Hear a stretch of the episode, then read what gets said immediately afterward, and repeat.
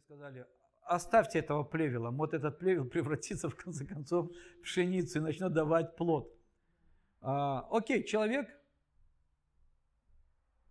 покаялся, ушел от Бога, обратился опять к Богу. Как вы думаете, есть какой-то? Да, он не будет судим. В том плане, чтобы пойти погибнуть, потому что он обратился к Богу, живет праведной жизнью, делает дела праведности, живет по духу, как Библия учит. Но есть ли последствия, то, что он делал грехи? Конечно, есть. За все придется платить. Ну, простой пример. Самый такой банальный пример. Не сильно хороший, но плохой пример. Парень или девушка покаялись. Потом отошли от Бога. Пошли в аморальную жизнь. Там где-то девушка забеременела на стороне, опомнилась, тот мужик ее бросил. Или парень, христианин, пошел и там наплодил, не знаю, через...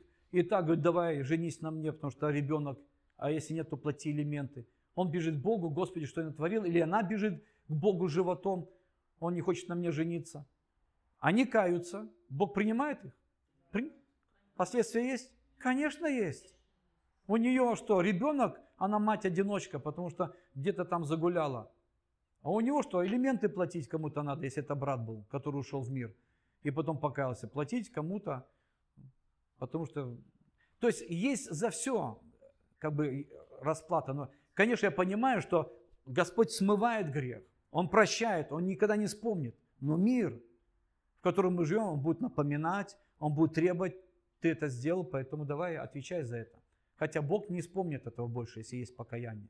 Он говорит, я ваши грехи или стер, как вот скинул и все.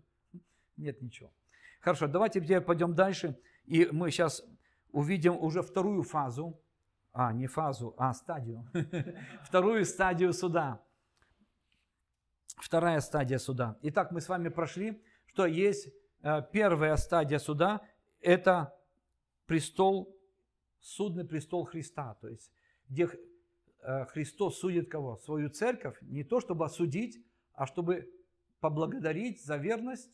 И кто дело там не сгорело, а состоялось, дать награду. Дать награду. И награда бывает разная, как я показал. Э, то есть, ну, могу показать, есть венцы, и также есть разное сияние людей, потому что сказано, вы будете сиять как светильники, вы будете сиять как звезды, вы будете сиять как солнце. Вот, то есть есть награда. Хорошо, теперь, теперь, э, когда же эта награда будет, когда же эта награда будет, мы с вами приходи, проходили, это будет в воскресенье мертвых. Тему воскресения мертвых мы проходили, что когда церковь воскреснет, то есть верующие воскреснут, те, которые верующие умерли, или те, которые будут здесь жить, они изменятся, а те, кто умерли, воскреснут, и они придут на суд Христов для награды. То есть награду получают воскресшие. Потому что уже смерть побеждена, и тогда наступает что? Процесс вечности – Почему? Потому что пока а, ну, смерть имела власть над телом, еще есть время. А когда тело воскресло и не имеет уже, а, оно бессмертно, значит, оно вечное тело. И это начинается уже период вечности у человека. Итак, первый воскресный кто? Христиане. Или те, которые умерли, или те, кто живут, они изменяются в новые тела и приходят на суд Христов. И в это время как раз вот идет вот то, о чем мы с вами говорили – разборка идет на небе, благословенная, то есть э, это благодарственность, вот, и также какая-то награда. Теперь мы с вами видим, пойдем с вами дальше и увидим с вами вторую стадию суда, которая называется, которая называется э, престол славы Христа. Нет, я думаю, что это был престол славы там. Теперь это нет, это будет престол Ладно, не буду этих престолах говорить, потому что это чуть запутаемся. Это где суд над языческими народами. Вот так более правильно. Суд над языческими народами. Там был суд над Христа, над своей церковью для выявления труда и наград. А вот здесь идет суд, вторая стадия, это суд над языческими народами. И вот этот суд над языческими народами – он а, в основном мы видим, в основном мы будем с вами видеть, он пройдет в время вот этих великих последних страданий земли. То, что сказано, великая скорбь, что если бы это продолжилось, то никто бы не выжил. И об этом, конечно, больше пишет книга Откровения, что будет происходить на земле. Но он также немного связан с судами Израиля. И теперь я тебе хочу чуть пояснить, что значит суд над Израилем. А, Израиль на самом деле не будет а, судим перед престолом Божьим. Почему? Потому что Израиль был судим на протяжении всей своей истории. Потому что Бог, когда заключил завет с Моисеем, и наступил там Моисеев завет и так далее, Синайский завет, о чем мы проходили с вами еще до этого, до судов о завете. Бог сказал, если ты не будешь служить меня, Израиль, у тебя будет что? Плен, у тебя будет разрушение, у тебя будет голод, третье, десятое. Смотря какая там мера грехов твоих. И мы видим на протяжении четырех тысяч лет, если так вот приблизительно взять, то есть две тысячи до нашей эры, и так около, там, возьмем так, около 4000 лет, это если брать прямо от Авраама, ну больше от Моисея пойдет, э, то около 4000 лет постоянно были суды над Израилем. Почему? Потому что Бог отделил Израиль для себя.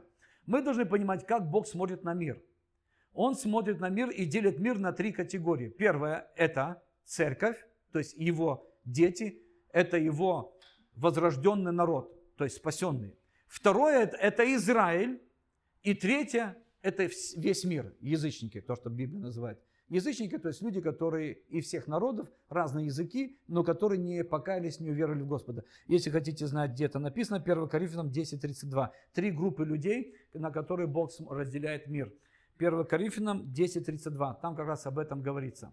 Что не подавайте соблазна кому? Ни язычникам, ни церкви, ни иудеям, то есть не Израилю. То есть Бог показывает, что вот так он смотрит на весь мир. И вот дело в том, что а, вот суд над языческими народами, он будет какую-то иметь связь, связь с израильским народом. Почему? Потому что мы с вами, могу показать много мест, особенно в Ветхом Завете, но и также в Новом Завете, что так как Израиль, когда нарушал закон, он был судим, то есть плен вавилонский, потом Рим рассеял его, Ассирия нападала, третье, очень много судов было над Израилем на протяжении израильской истории. Это были суды, поэтому Израиль уже не будет, как бы сказать, судим с язычниками. Он отдельно идет, потому что Бог отдельно смотрит на Израиль. И отсюда мы с вами видим, что самое большое испытание и суд Израиля произойдет в великой скорби, когда он будет на земле. Потому что он вначале признает Антихриста Богом тоже. Только потом у них глаза откроются. И в это время, там описывается, что это придет к концу, к концу веков всех, и это придет конец уже языческих народов. И вот тогда языческие народы пойдут против, потому что когда у них глаза откроются, когда они э, отвергнут Антихриста, вот тогда Библия описывает, все народы пойдут опять войной на Израиль. И только там сверхъестественно Бог защитит их. Или вам надо эти места Писания показывать? Их много. Но я могу, показать, я могу потом показать эти места Писания. Итак, там есть такая интересная стадия. Если взять... А, давайте все-таки я вам хотя бы хоть несколько мест Писания покажу, чтобы вы, чтобы вы видели. Захария, давайте откроем книгу Захарии пророка. Это предпоследняя книга Ветхого Завета. Последняя Малахия, а перед ним идет Захария. Захария, 12 глава, 3 стих. Захария, 12 глава, 12.3. «И будет в тот день, сделаю Иерусалим тяжелым камнем для всех племен. Все, которые будут поднимать этот камень, то есть Иерусалим, Израиль, они надорвут себя. И соберутся против него все народы земли. То есть против Израиля еще ни разу не собирались все народы. Против Израиля воевала Ассирия, против Израиля воевал, воевал Вавилон, потом Рим. Но чтобы все народы пошли против Израиля, этого не было. Потому что есть... Ой, ну, не знаю вам. Хорошо. Я просто читать буду, а вы можете записать это место. Иеремия 30 глава, как раз об этом он и говорит. Иеремия 30 глава, с 3 по 9 стих я прочитаю, чтобы вам было более понятно, и покажу эти места. Ибо... Хотя, хотя, хотя, хотя, хотя, хотя, я думаю, что я думаю, что как раз вот здесь и тоже описывается. Все, не надо, не, не пойдем в Иеремию, это, там очень много пророчеств. В Захаре мы остановились. Итак, 12 глава, 3 стих я еще раз читаю. «И будет в тот день сделаю Иерусалим тяжелым камнем для всех племен. Все, которые будут поднимать его, надорвут себя, и соберутся против него все народы земли». 14 глава. И читаем с первого стиха, 14.1. «Вот наступает день Господень». День Господень – это все, его пришествие. «Вот наступает день Господень, и разделят награбленное у тебя, награбленное у тебя среди тебя». Разделят награбленное у тебя среди тебя. Ладно, непонятно. Второй стих. «И соберу все народы на войну против Иерусалима». Опять это повторяется.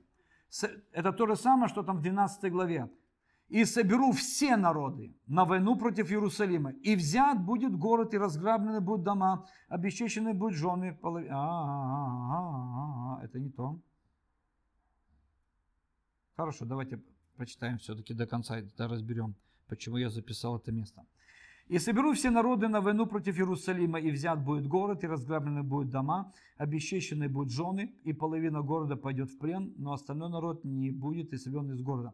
Тогда выступит Господь и ополчится против этих народов, как ополчился в день войны. И станут ноги его в тот день на горе Илионской, которая перед лицом Иерусалима к востоку, и раздвоится гора Илионская от востока к западу, весьма большую долину, и половина горы это идет к северу, половина к югу. То есть здесь говорится о возвращении Христа. О том, что он вернется опять на то самое место, откуда ушел. Он с Илионской горы поднялся, на, он говорит, ангелы сказали, на это самое место он и вернется.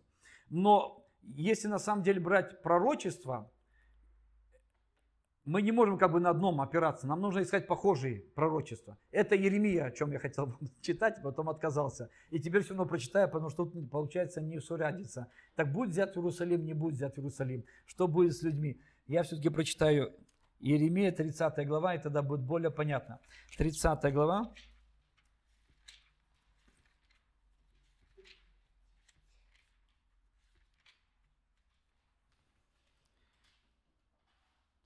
3 стиха, 30 глава с 3 стиха. «И вот наступят дни, говорит Господь, когда я возвращу из плена народ мой Израиль, Иуду, который, говорит Господь, и приведу их опять в эту землю, которую дал отцам их, и они будут владеть ею. И вот те слова, которые сказал Господь об Израиле и Иуде. Так сказал Господь, голос смятения и ужаса слышим мы, а не мира. Спросите, рассудите, рождает ли мужчина Почему же я вижу у каждого мужчины руки на чреслах его, как у женщины в родах, и лица у них бедные? О, горе, велик тот день, ибо не было подобного ему. Это бедственное время для Якова, но, оно, но он будет спасен от него. И будет в тот день, говорит Господь Савон, сокрушу ермо его, которое на шее твоей, и узы твои разорву, и не будет уже служить чужеземцам, но будет служить Господу Богу твоему и Давиду царю своему, который я восстановлю им. То есть здесь идет как бы такая поочередь поочередность. Первое, что он говорит, Израиль должен вернуться на свою землю. Окей, он вернется. Следующее, что будет очень тяжелое время, но Бог спасет их и восстановит так, что они будут с ним уже служить вечно. Это говорится о тысячелетнем царстве Иисуса, когда он вернется. Он вернется, как мы прочитали в Захарии, на гору Илионскую, и когда все народы соберутся против Израиля, но Господь им даст помощь. И, конечно, вот это открывается уже в книге Откровения. Не хочу туда идти. А как раз в последнее время, когда времена язычников будут подходить к концу, произойдет такое, что все народы пойдут войной на Израиль. И Господь заступится в это время и вернется на эту землю. Так вот, Израиль, он судим в судах, которые происходят здесь на земле. И через это он проходит через вот эту переплавку. То же самое, как был Холокост, очень ужасно, где просто уничтожали евреев, но Израиль был переплавлен, переплавлен, и возродилась страна. Страна возродилась, то есть люди собрались и собираются в Израиле. И дальше мы увидим, какие-то события будут на земле. Не буду говорить, какое время, не знаю, какое время, только Бог знает. но когда народы ополчатся против него, все народы. И тогда Бог придет суд над народами. И вот он уже будет судить, то есть Израиль пройдет свое очищение через суды, и те, которые были, типа назывались евреями, но не были евреями, т -д -д -д -д -д -д, не то что по крови, а по своему поведению и тому подобное, то они на самом деле будут, как бы, ну, Короче, Израиль будет очищен, и спасется Израиль, сказано. И, и Павел написал, и так весь Израиль спасется. О чем он имеет в виду? Не то, что все-все-все люди, а те, кто переплавленные будут, и будут ожидать все-таки Мессию, они будут спасены. Поэтому мы видим, что Израиль судится на земле. Если так вот более правильно взять и, и, и, и спросить или сказать, как же это происходит – я бы сказал бы это так. Вот у меня тут написано, очень интересно. Суд над Израилем – это суд над протяжением вот этих всех тысячелетий, когда начал существовать Израиль, был в завете с Богом. Бог, нужно понять, благословляет народы через Израиль, а Израиль благословляет непосредственно напрямую. Также, интересно, Бог наказывает Израиль как? Через народы а народы наказывают напрямую, непосредственно. То есть вот так происходят суды с Израилем на земле. Не будем всех разбирать, это очень надо всю Библию разбирать, как образовался Израиль и особенно, что будет в будущем. Но что интересно, те люди, которые будут помогать Израилю, помогать Израилю, вот они не будут так судимы, как будут судимы языческие народы. И есть интересные места, которые я раньше не видел, но когда я их увидел и послушал еще несколько хороших учителей, мне стало более понятно.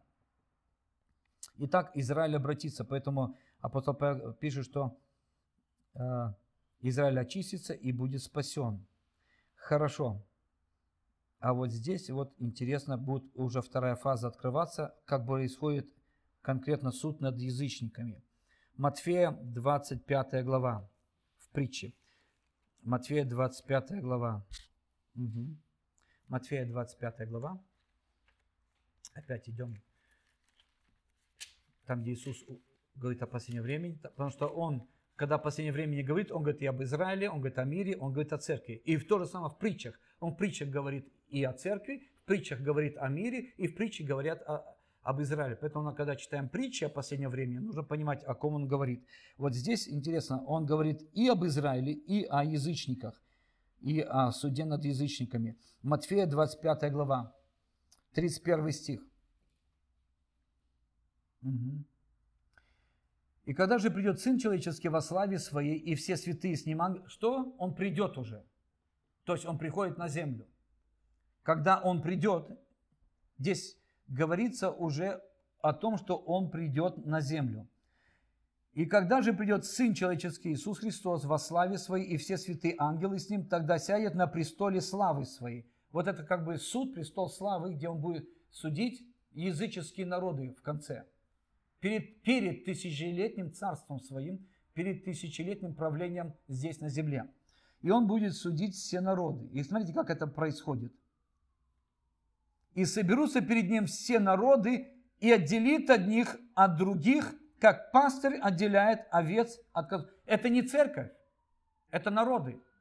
То есть он не говорит своих там, он не говорит, он говорит народы. И отделит народы одних от других, как пастырь отделяет овец от козлов. И поставит овец по правую сторону, козлов по левую. Тогда скажет царь тем, которые по правую сторону его. «Придите, благословенные Отца дома моего, наследуйте царство, уготованное вам от создания мира. Я алкал, вы дали мне, я жаждал, вы напоили меня, был странником, и вы приняли меня, был наг, и вы одели меня, был болен, и вы посетили меня, в темнице был, вы пришли ко мне». Мы обычно читаем это для церкви. Это не для церкви, для народов он говорит.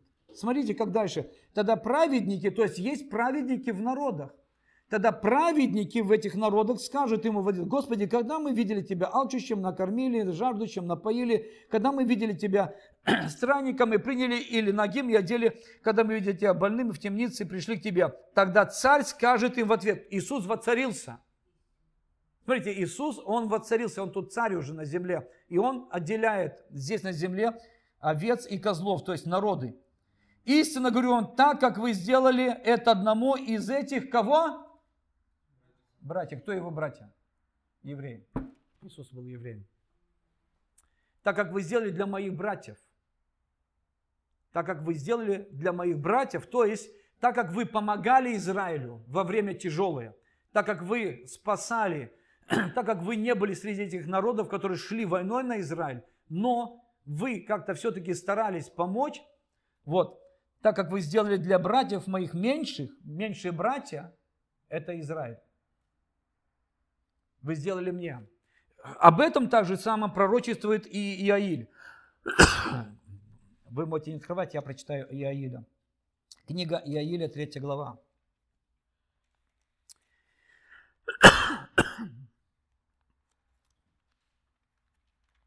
Иаиль, 3 глава, с 1 по 2 стих. И вот в те дни, в то самое время, когда я возвращу плен Иуды и Иерусалима, я соберу все народы и приведу их в долину Ясафата. И там произведу над ними суд за народ мой, за Израиль. И за наследие мое, Израиля, которое они рассеяли между народами, и землю мою разделили. И вот это, здесь как раз говорит, так как вы сделали Израилю, кто-то добро, кто-то зло, от этого будет как бы зависеть уже суд над язычниками. И, конечно, суд над язычниками, как я сказал, он проходит, мы видим, это будет как раз стадия суда над языческими народами. Это когда великая скорбь, и они там во время этих всяких вот вещей, которые будут происходить, то, что мы читаем в книге Откровения, великой скорби, до пришествия Господа. Это происходит. И когда Иисус вернется, какая-то часть людей же остается, даже после той войны, которая весь мир пойдет на Израиль.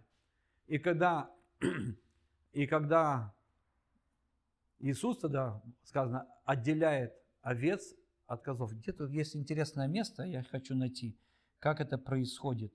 Но я его не записал. Я его не записал. Там сказано, как пастух, где же это написал я? Как пастух, он, а вот, Иезекииль, а, как я записал. Я вам прочитаю это место, вы можете послушать. Иезекииль, 20 глава. Как пастух своих овец отделяет. Иезекииль, 20 глава, 37 стих. 37. 37-38. Послушайте. «И проведу вас под жезлом».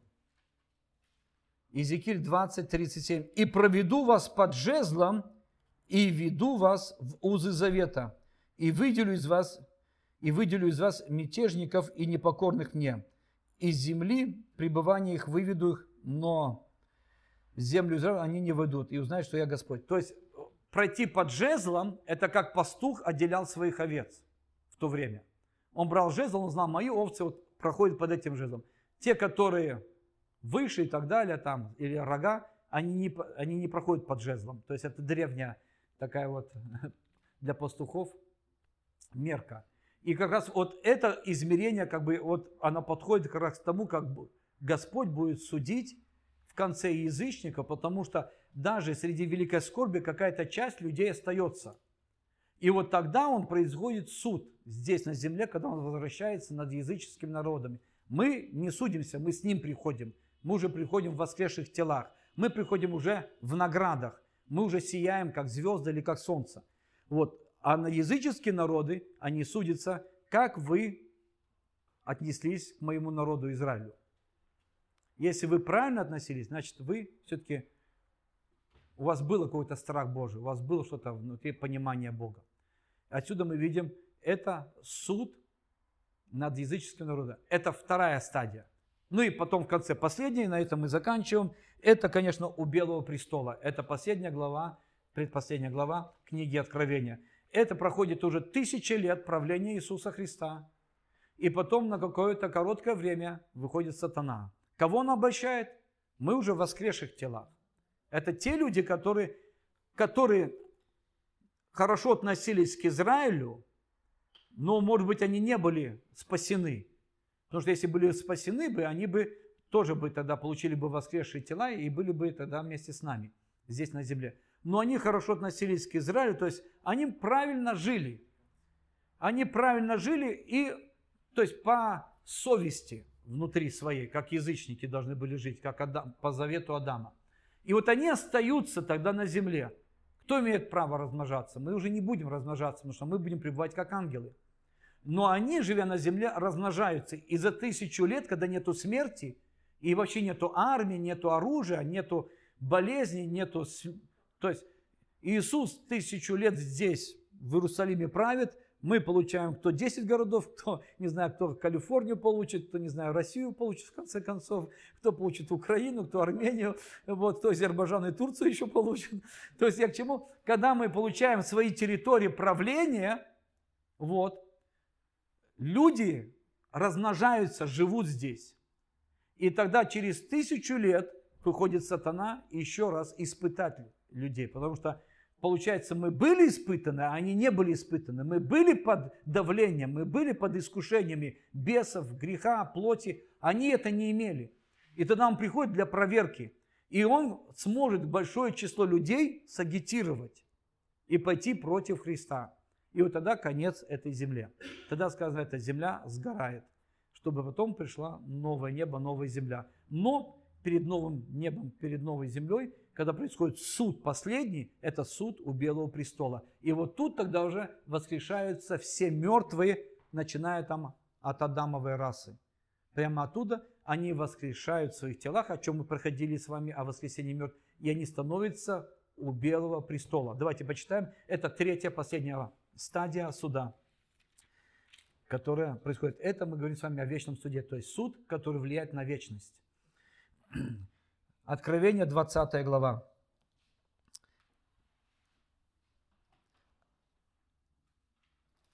Откровение 20 глава с 11 стиха.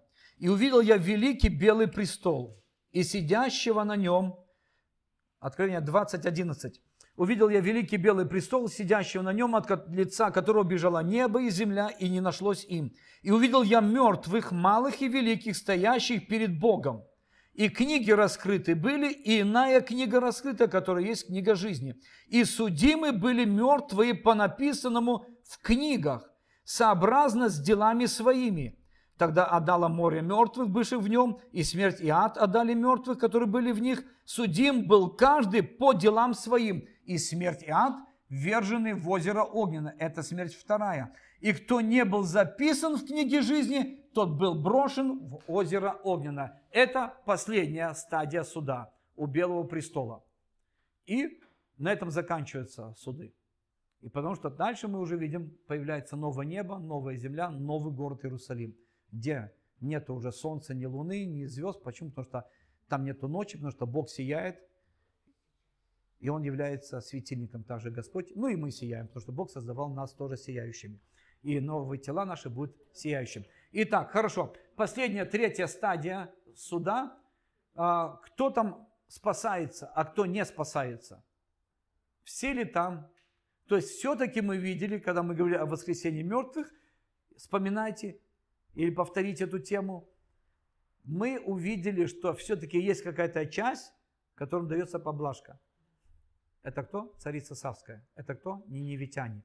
Поэтому, когда Иисус говорил, говорит, царица Савская восстанет и осудит вас, потому что она приходила служить мудрость Соломона. А, вы не, а здесь больше, чем Соломон, и вы не верите. Потом дальше Иисус говорил, что ниневитяне, то есть жители Ниневии, восстанут и осудят вас.